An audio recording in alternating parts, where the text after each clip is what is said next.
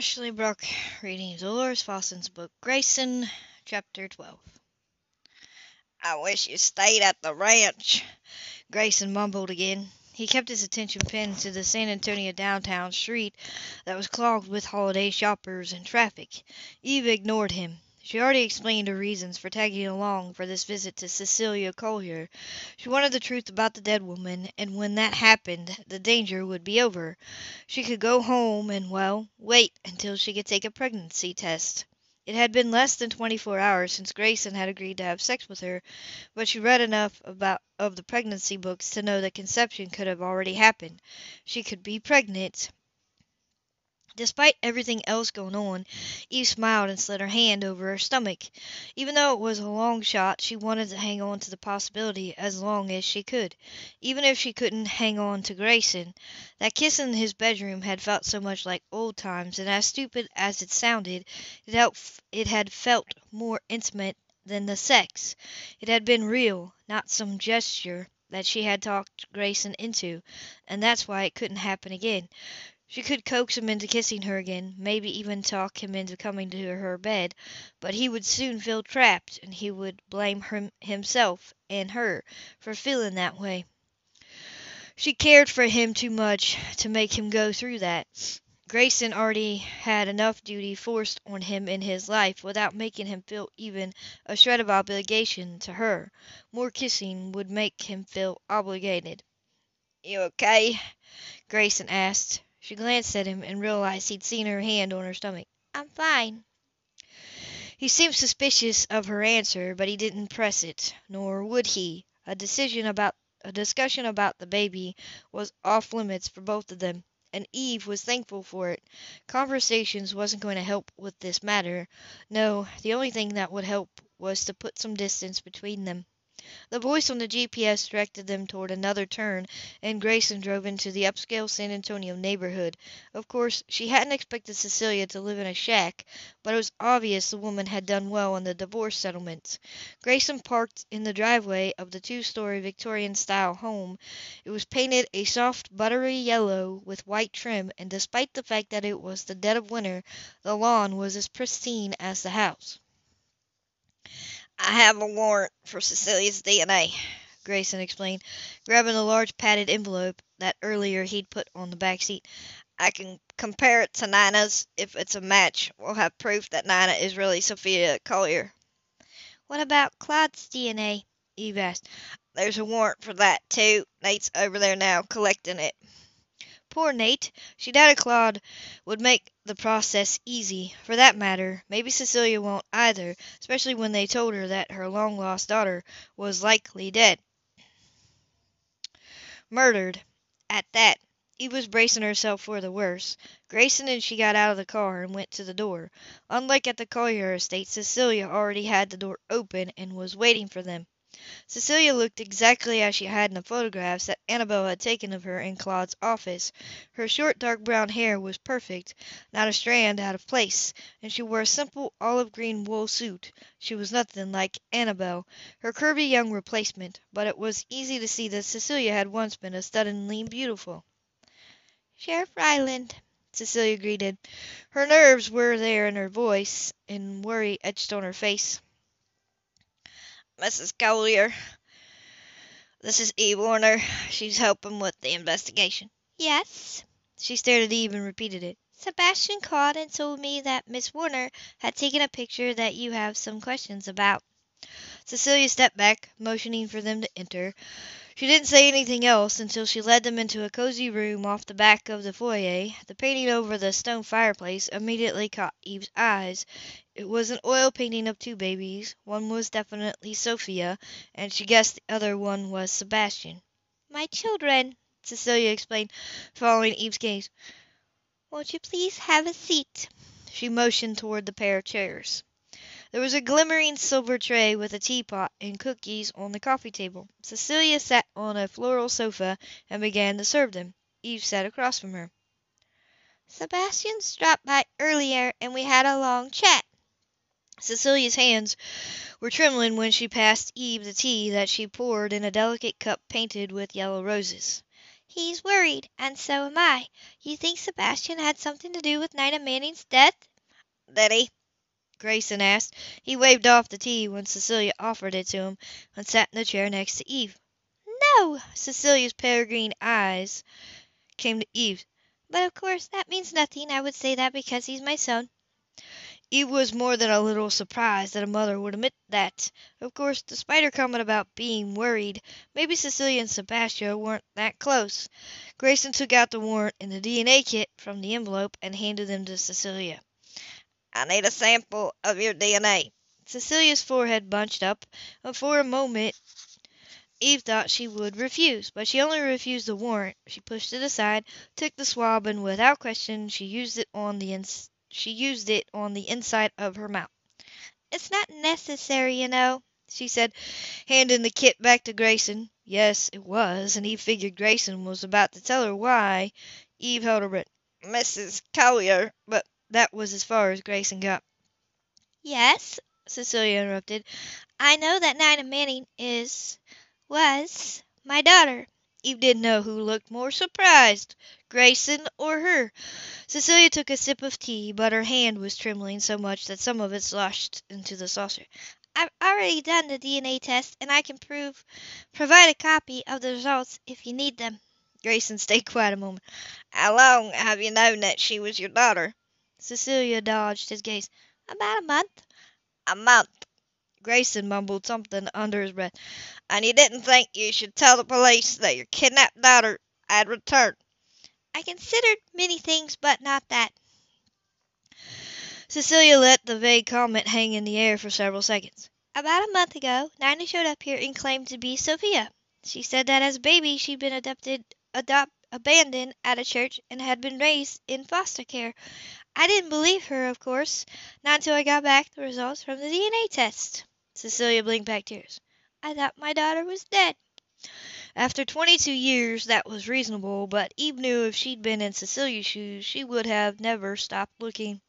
Never! What what happened when you found out Nina was telling the truth? Grayson asked. Balancing her cup on her lap, she picked at a non-existing piece of lint on her jacket. I begged her to come home. It was obvious that she needed help. Rehab, counseling. Did you know that she'd been selling her body to support her drug habit? Grayson nodded. She had a record? Cecilia pulled in a breath as if it were physically painful to hear her suspicions confirmed. She refused my help. She only wanted money.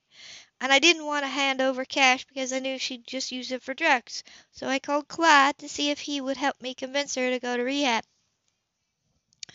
Grayson and Eve exchanged a glance. Claude knew that Nina was your daughter? Grayson asked. Of course, Cecilia said without hesitation. What? Did he deny it? He did, Grayson confirmed, her mouth tight. Well, apparently, he wasn't just a weasel of a husband, he also was a weasel of a father. She practically dumped her teacup onto the table and got up. She folded her arms over her chest and paced. Did you meet his new tart of a wife? Yes, we met Annabelle. Grayson didn't say a word about the photos Annabelle had provided. Without them, it might have taken a lot longer to make the connection between Nina and Sophia. However, Eve wasn't sure that had been Annabelle's intention. Annabelle. Cecilia repeated the name like it was profanity. You can put her at the top of the list of suspects as my daughter's killer. She probably hired her lapdog Leon Ames to murder my baby in cold blood. Eve set her tea aside. Also, this conversation was definitely loaded with bombshells. Why would Annabelle do that? Eve wanted to know. Cecilia rubbed her fingers again. Money, plain and simple. Claude's dying, you know. Grayson shook his head. You're sure? Positive. Sebastian told me all about it. Claude has a malignant, non-operable brain tumor. Probably has less than two months to live. And when they put Claude in the ground, the Turk will inherit half of his estate. If Sophia had lived, the split would have been three ways. Apparently, that wasn't enough money for her. Mercy, if that was true, then Cecilia had only just give, not only just given Annabelle a motive, but Sebastian as well. After all, Sebastian certainly hadn't volunteered anything about the dead woman being his sister. In fact, he lied to Grayson from the very start. I need to re-interview Claude and Sebastian, Grayson said, standing. Annabel, too, Cecilia insisted. She's the one who had my baby killed, and I'm going to prove it. I want her surgically perfected, but tossed in jail. Cecilia wasn't so shaky now. She looked like a woman on a mission of revenge. You need to stay out of the investigation, Grayson reminded her. If Annabel's guilty, I'll figure out a way to prove it. Cecilia didn't respond, and he wondered just how much trouble the woman would be. She wasn't just going to drop this. You can see yourselves out, Cecilia said with ice in her voice. She apparently worked herself into a frenzy and was no longer in the hostess mood. Grayson and Eve did just that. They saw themselves out, but Eve was reeling from what they just learned, reeling and frustrated. I thought by now we'd have just one suspect, Eve whispered to Grayson on the way to the door. Instead, we have two Annabelle and Sebastian. We have four, Grayson whispered back, and he didn't say more until they were outside. Claude might not have been so happy to see his drug addicted prostitute daughter return to the family fold. True, he had to think about keeping mud off his good name. And the fourth suspect?